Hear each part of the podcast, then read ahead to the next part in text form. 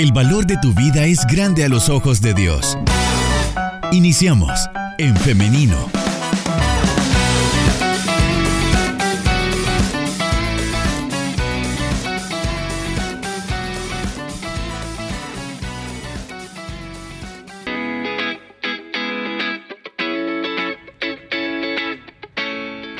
Son las 9 de la mañana con 54 minutos, solamente 6 minutos nos separan de las 10 de la mañana.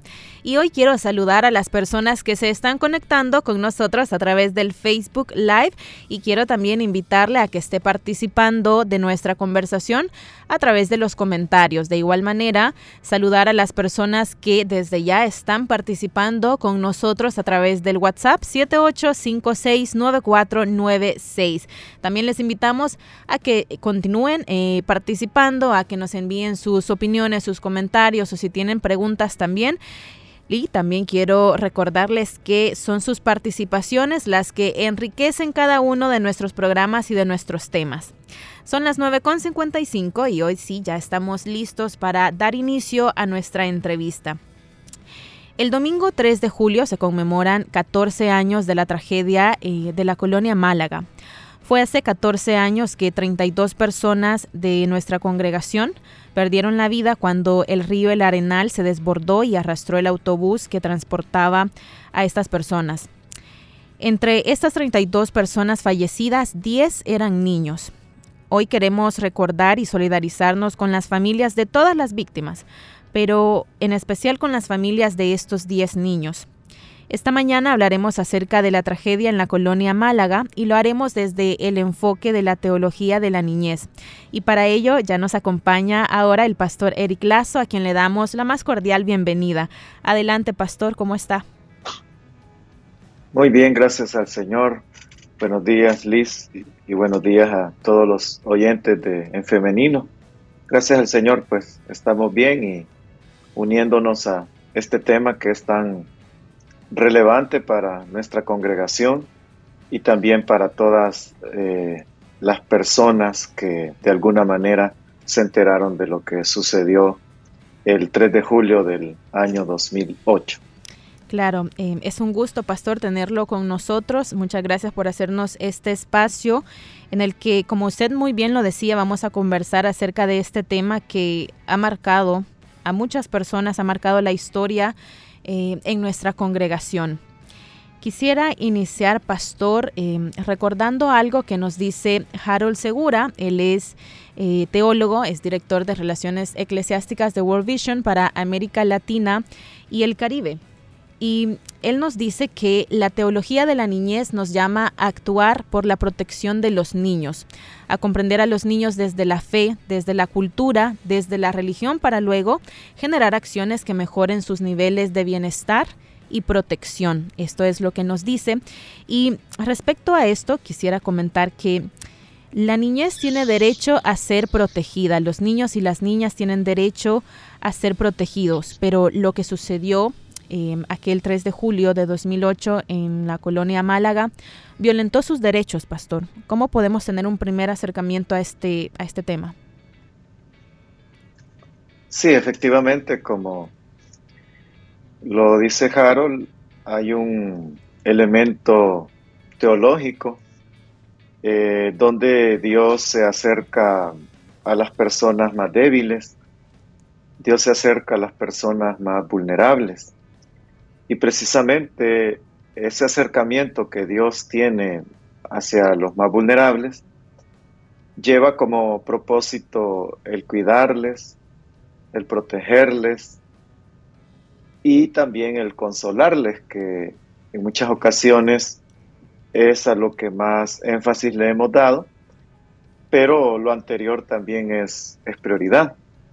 Entonces, en el caso de la Málaga, precisamente estos 10 niños que usted ya mencionó y que aún precisamente está investigando, y uno de los cuerpos de uno de esos 10 niños no fue encontrado.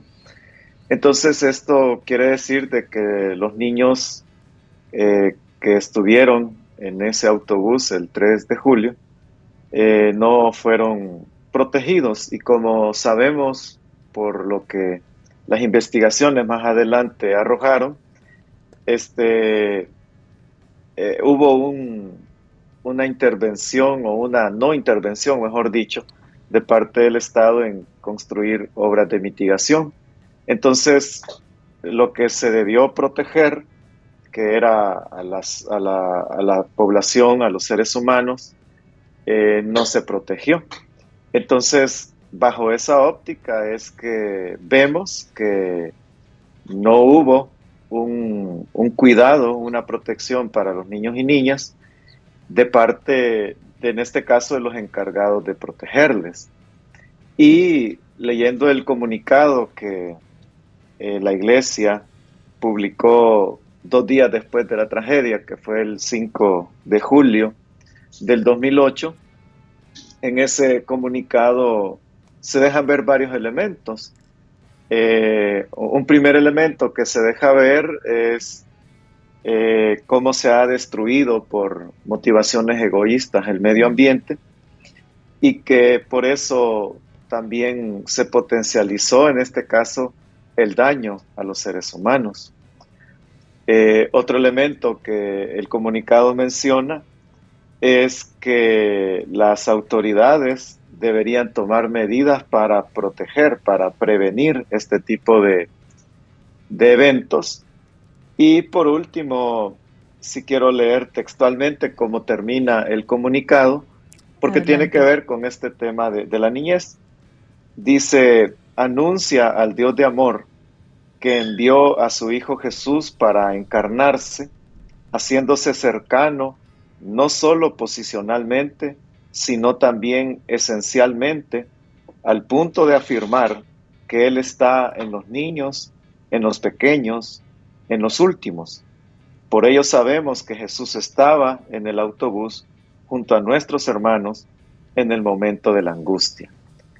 O sea que Dios sí cumple sus cuidados, su protección, su consuelo, pero los seres humanos somos los que no llevamos acciones de cuidado y de protección, y por eso es que los niños, que son los más débiles, los más vulnerables, a quienes más deberíamos proteger, sufren las dificultades de situaciones como la del 3 de julio. Sobre todo, pastor, también en contextos o en lugares como, bueno, América Latina y nuestro país, en donde los niños están en una situación mucho más vulnerable, ¿no? Debido a cuestiones, pues, socioeconómicas, en este caso también la corrupción, también lo debemos llamar de esta manera.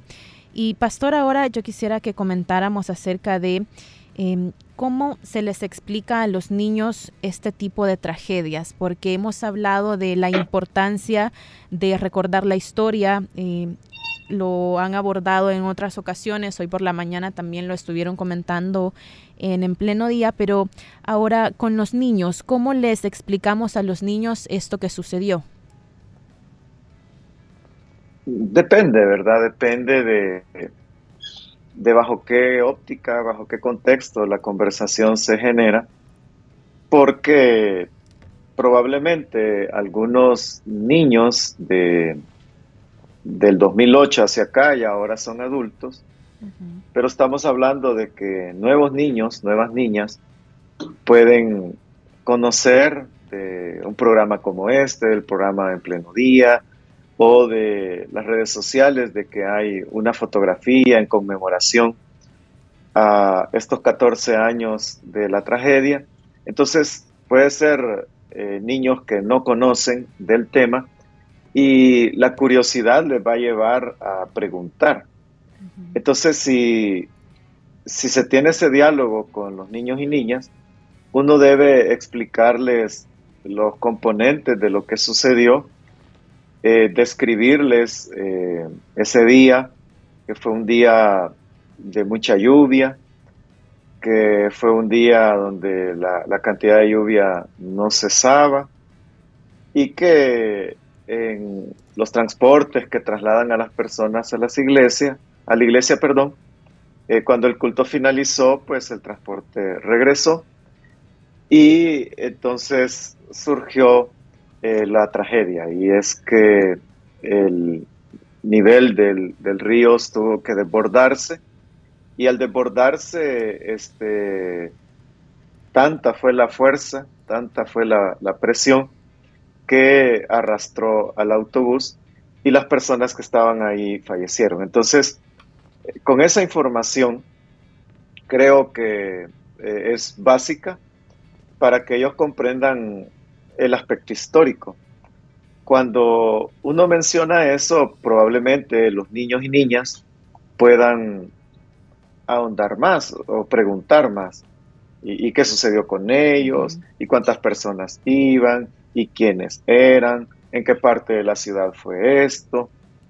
Entonces, a todas esas preguntas uno debe responderles con naturalidad, y entonces buscar algunas informaciones adicionales, si la curiosidad es mayor, para que ellos comprendan de que fue precisamente una tragedia, como se le tituló.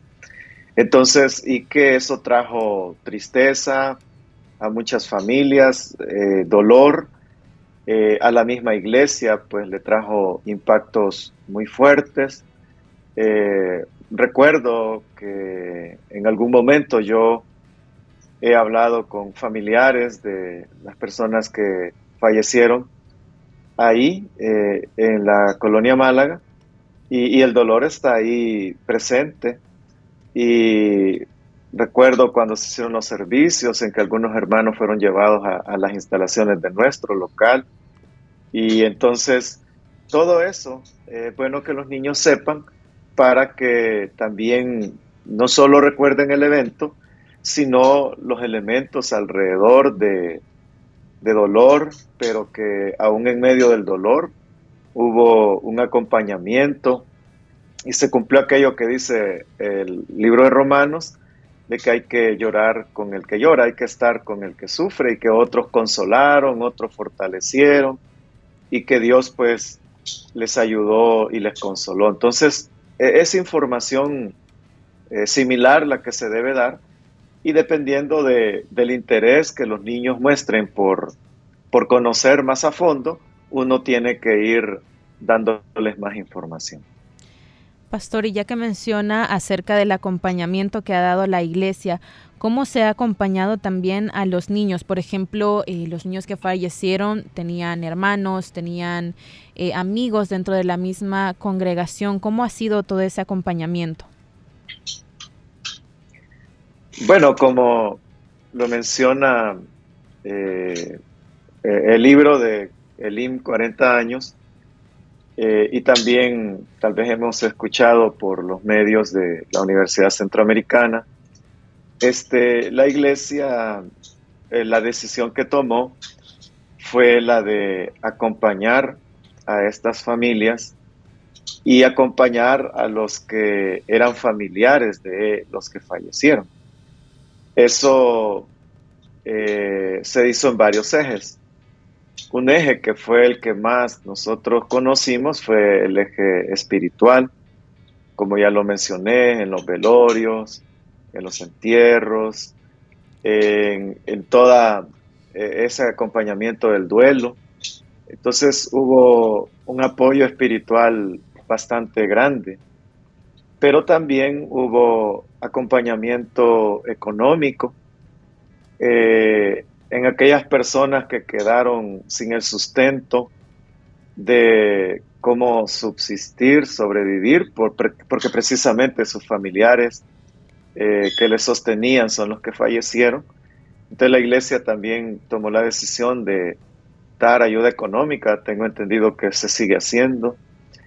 También se buscó el apoyo psicoemocional, a través de psicólogos que pudieron apoyar a las personas en su dolor, y algunos que en ese tiempo eran niños, como usted lo mencionó, ahora ya son adultos.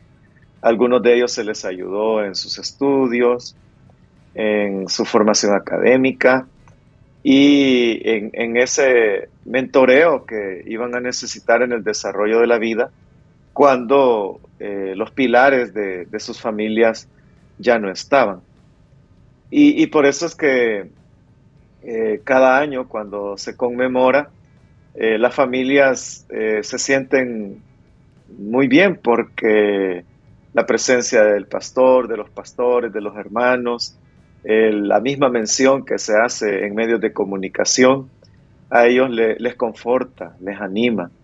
Entonces, creo que son los elementos en los que más se basó, y tengo entendido que también un poco en asesoría jurídica, por lo que ellos mismos después tenían el interés, al saber que hubo corrupción y todo, de cómo poder interponer demandas y todo eso. Pastor, ahora quisiera que habláramos acerca de precisamente esto de la corrupción que hubo al no realizar las obras de mitigación. Quisiera que habláramos acerca de al desamparo al que fueron expuestos los niños que perdieron a sus padres en esta tragedia. ¿Cómo podríamos abordar esta perspectiva?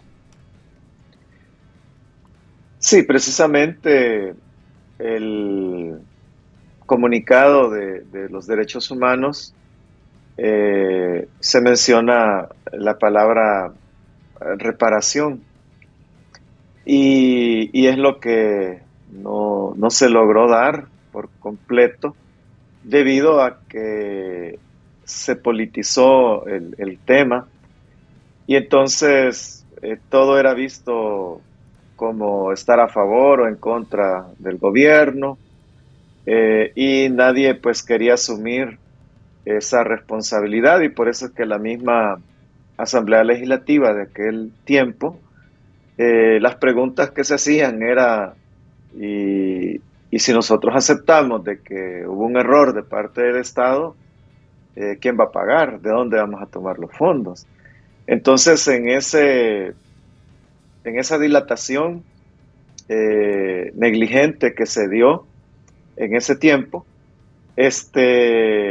no se acompañó, y es donde la iglesia, en base a esas necesidades que no podían esperar 10, 20 años claro. para poder tener una respuesta, la iglesia asumió el rol que el Estado debía hacer, de acompañar a esos niños, a esas niñas, de darles apoyo como víctimas que ellas fueron, y también les acompañó pues en lo que ya mencioné, en sus proyectos de vida, en su sustento, porque el Estado no lo hizo.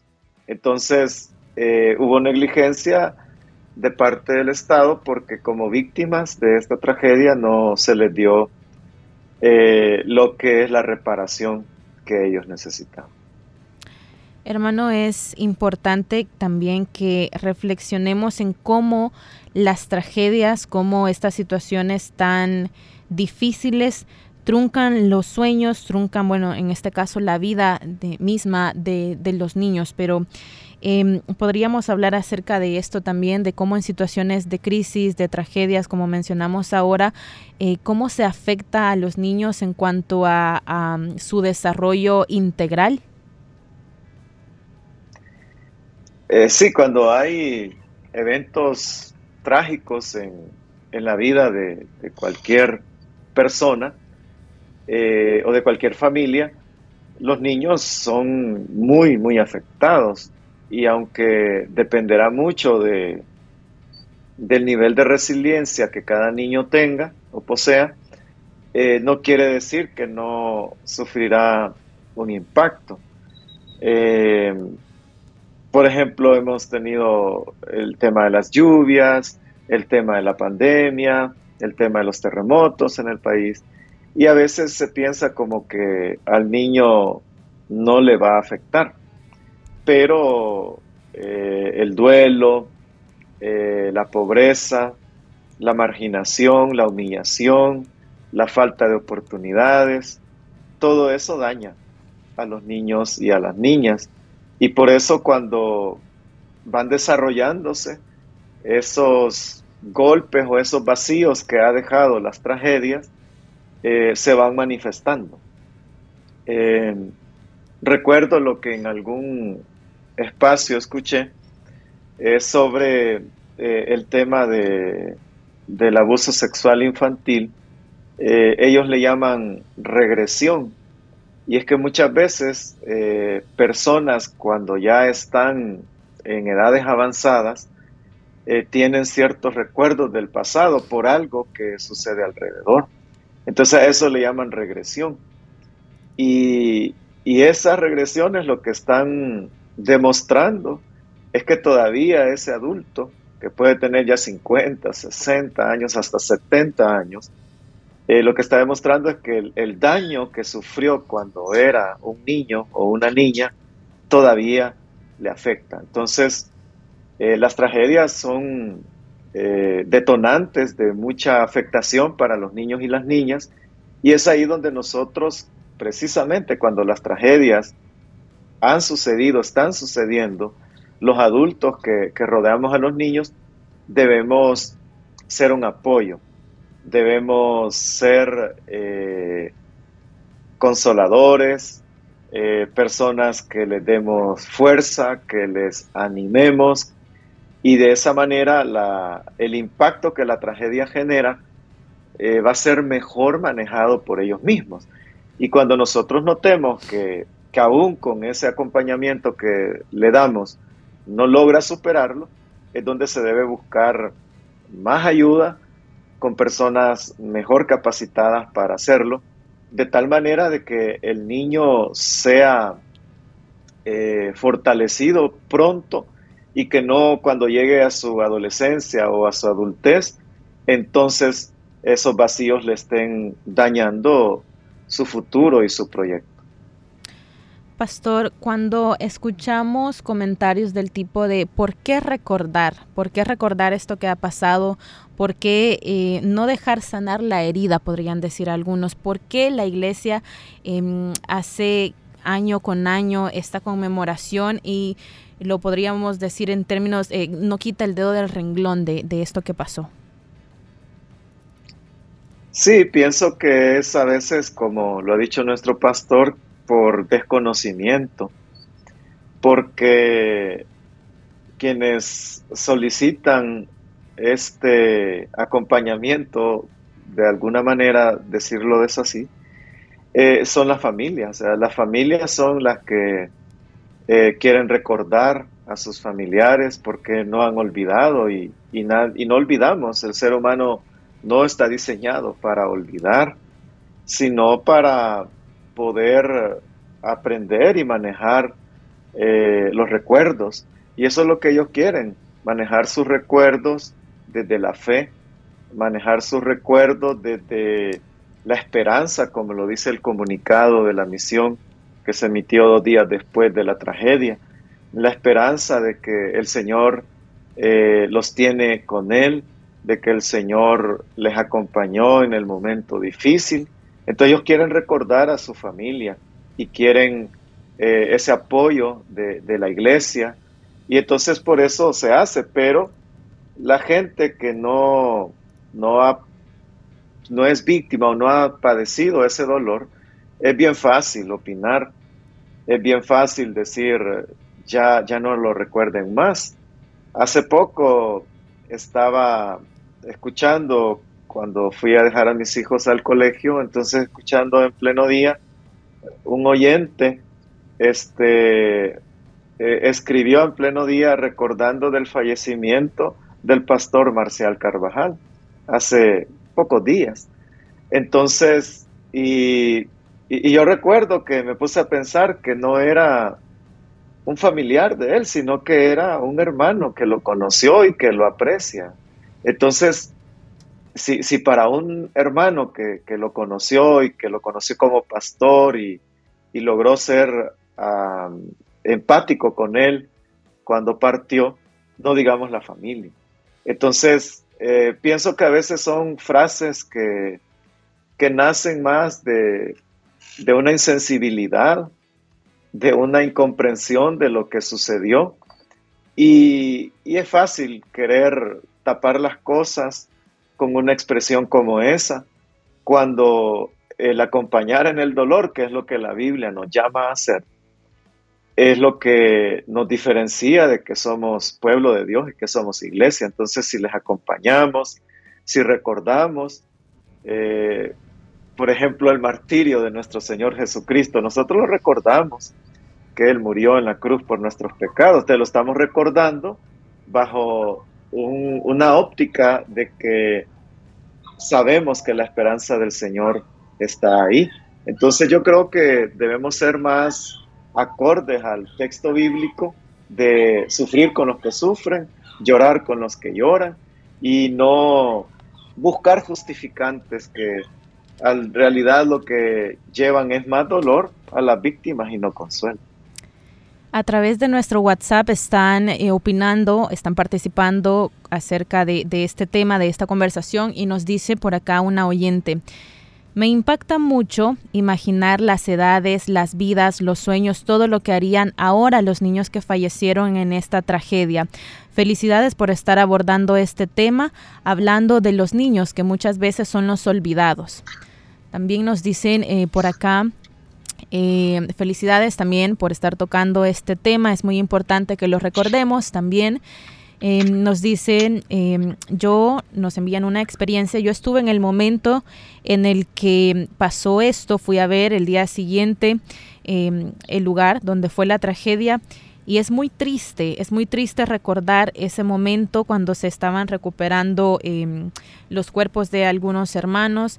Es muy triste lo que vivimos. También nos dicen, es bueno recordar a los que ya partieron como son héroes de la iglesia, como el joven, como son jóvenes mártires, nos dicen por acá. También tenemos otra opinión, otra participación por acá en nuestro WhatsApp, y nos dicen: qué importante es que la iglesia dé acompañamiento no solo a las víctimas, directas, nos comenta acá, sino también a sus familias.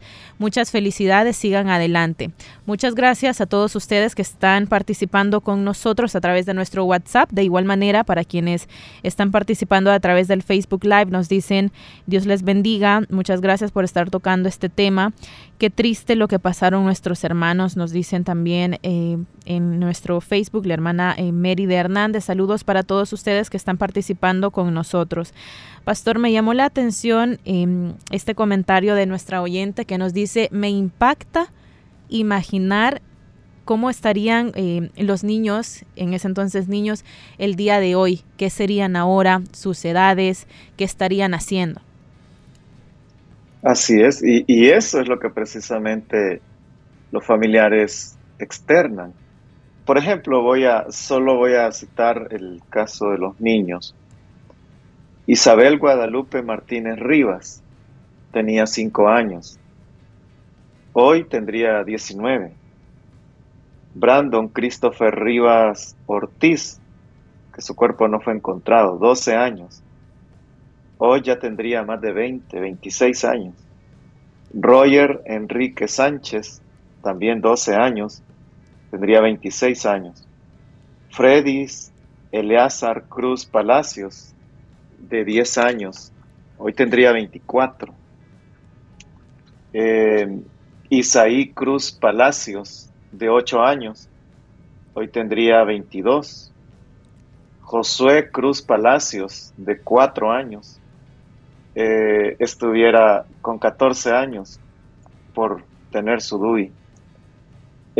Abraham Alberto Ramírez Funes, de 14 años, tuviera 28 años. Kenia Alexandra Leonardo Melara, de 12 años, tuviera 26 años. Brenda Esmeralda Hernández Cubías, de 11 años, tuviera 25 años. Jocelyn Abigail González Peña, de 11 años, también tendría 25 años. Probablemente fueran universitarias, compañeras de alguien. Entonces, exactamente, que fueron vidas que fueron truncadas, y qué hubiese pasado si ellos estuvieran vivos, ya fueran la mayor parte mayores de edad. Pero eso es lo que las familias también recuerdan, que habían sueños, que habían metas, que habían etapas en la vida donde ellos querían desarrollarse. Recuerdo de uno de ellos, que yo conocí a la abuela, y es el que se le llamaba el diaconiño, porque a nuestra iglesia él llegaba con su uniforme de diácono. Y cuando yo conocí a la abuela de ella, fue predicando en cárcel de mujeres. Estaba tan apegada, ¿verdad?, al dolor de perder a su nieto, que ella siempre, no sé si aún vive la hermana, pero ella siempre andaba la Biblia del diaconiño. Ella la andaba en sus manos, con esa evangelizaba, con esa hablaba de Cristo, decía, con esta Biblia es que él leía, es que él venía a la iglesia. Entonces, por supuesto, hay que recordarlo bajo todo lo que sus vidas fueron, y eso es lo importante de estos espacios. Claro. Como decía nuestra oyente, es impactante recordar, es impactante imaginar dónde estarían y todo lo que usted ha mencionado, pastor, pero lo valioso es también que lo hagamos desde el respeto a su memoria, desde la esperanza también que sabemos que tenemos en Cristo de volvernos a ver un día, pastor, de parecería que solamente ha sido un sueño, y nuestros hermanos vamos a volver a verlos, a todos estos niños vamos a volver a verlos un día, y esa es la esperanza que mantenemos como congregación y como cristianos también. Pastor, quisiera ir finalizando ya esta entrevista con una opinión que nos envían a través de nuestro WhatsApp, y nos dicen también: es un muy buen tema también para recordar y que tomemos conciencia de las consecuencias de la negligencia gubernamental, de los de antes y de los de ahora, porque como yo, muchos vivimos ese día en la mañana, recordamos cómo sacaron el autobús y todo lo que sucedió. También nos dice que no se justifica nada de lo que pasó, y debemos recordar esta negligencia gubernamental, y también nos dice que estar pendientes de todo eso tal vez puede cambiar el curso de la historia, y que este tipo de tragedias no se vuelva a repetir. Sí, es correcto lo que la persona opina. Por eso mencioné el comunicado. Creo que esta tragedia de la colonia Málaga trajo muchas reflexiones que como iglesia debemos mantener y debemos sumar en el tiempo. Y una de ellas es esa, la denuncia hacia los culpables, hacia las personas que por negligencia no hicieron las obras de mitigación que los estudios previos habían recomendado. La mentira, porque se utilizó mucha mentira, queriendo desviar el verdadero centro del problema. Se quiso desviar hacia la basura, se quiso desviar hacia otros conductores que si les dijeron o que ellos no se bajaron. O sea, toda esa mentira que se tramó desde el gobierno, la corrupción que después se descubrió, son lecciones de que la iglesia debe tener esa voz de denuncia, esa voz profética de estar en contra de los sistemas que dañan al más débil, al más vulnerable, también en el cuidado de la creación, de ser mayordomos de la creación y asumir bien lo que implica el cuidado del medio ambiente.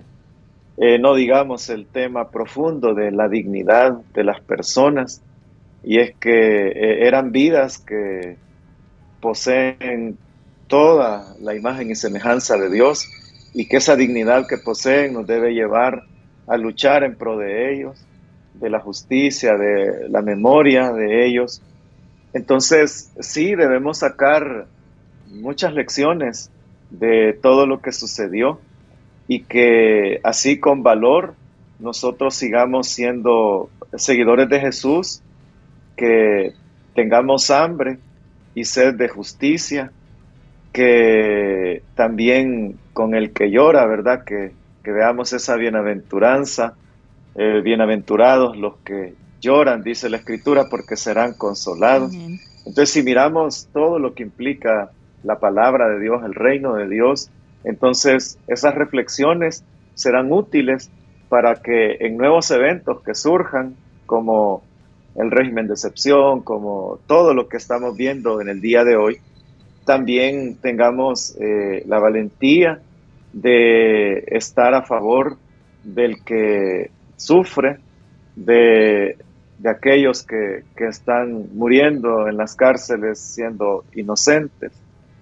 Y todo eso nos debe llevar, como el hermano pastor, ¿verdad? Que porque no le llevaron las medicinas, y no, mejor dicho, sí se las llevaron, pero no las ingresaron y no se las dieron, por eso falleció. O sea, todas esas injusticias se van a continuar dando y nosotros debemos tener el valor de ponernos a favor del débil, que fue lo que Jesús hizo y es lo que Dios nos ha enseñado, que debemos estar a favor del que sufre. Amén, esa es lo que estamos llamados las personas y los cristianos, pastor. Hemos llegado al final de esta entrevista, pero queremos agradecerle profundamente, pastor, por habernos acompañado en esta mañana y estar conversando acerca de este tema que ha conmovido a muchos de nuestros oyentes y también ha reafirmado en otros, de acuerdo a lo que nos comentan a través de nuestras plataformas, les ha motivado a seguir firmes en este camino, en esta lucha, en esta carrera que vamos cruzando todos los cristianos en esta vida, buscando la justicia, buscando el amor y, como usted lo mencionaba, acompañar y llorar con el que llora, sufrir con el que sufre. Pastor, antes de despedir el programa, quisiera compartir un versículo de la Biblia y posteriormente también recordar con nombre y apellido a cada uno de estos 10 niños que falleció en la tragedia de la colonia Málaga. El versículo lo encontramos en 1 de Tesalonicenses 4:16 y nos dice: El Señor mismo descenderá del cielo con voz de mando, con voz de arcángel y con trompeta de Dios, y los muertos en Cristo resucitarán primero. Hoy honramos la memoria de los 10 niños fallecidos en la tragedia en la colonia Málaga y los recordamos con sus nombres, apellidos y edades. Isabel Guadalupe Rivas Martínez, de 5 años de edad. Brandon Christopher Rivas Ortiz, de 12 años de edad. Roger Enrique Sánchez Contreras, de 10 años de edad. Freddy Celiazar Cruz Palacios, de 10 años de edad. Isaí Cruz Palacios, de 8 años de edad. Josué Cruz Palacios, de 5 años de edad. Abraham Alberto Ramírez Funes, de 14 años de edad. Kenia Alexandra Leonardo Melara, de 12 años de edad. Brenda Esmeralda Hernández Cubías, de 11 años de edad. Jocelyn Abigail González Peña, de 11 años de edad.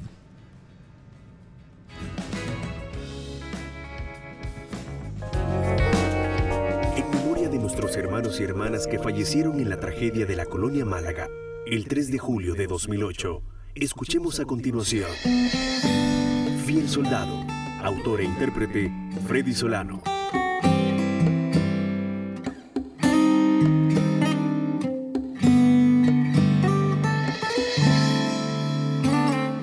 Nunca jamás una estrella fugaz o guitarra sin voz, eres como granos de trigo y semilla.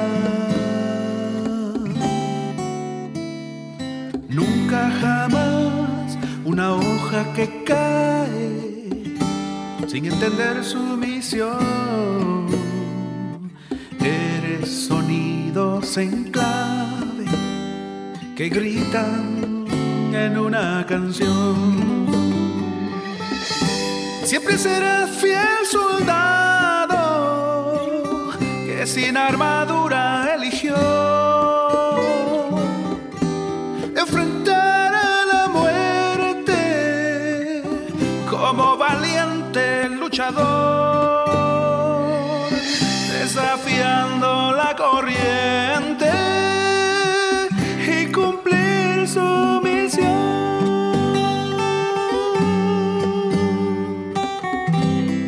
Corporación Cristiana de Radio y Televisión, CCRTV. Nunca jamás te olvidaremos. El tiempo agranda tu recuerdo. Nos inspira tu entrega y la promesa que si vivimos para Él vivimos y si morimos también, y al fin en aquella mañana nos encontraremos.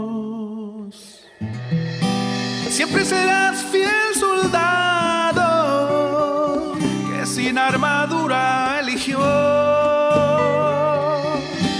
enfrentar a la muerte como valiente luchador, desafiando la corriente y cumplir su misión. Siempre serás fiel sin armadura eligió enfrentar a la muerte como valiente luchador, desafiando la corriente y cumplir su misión. Aquella noche en tu camino terminó.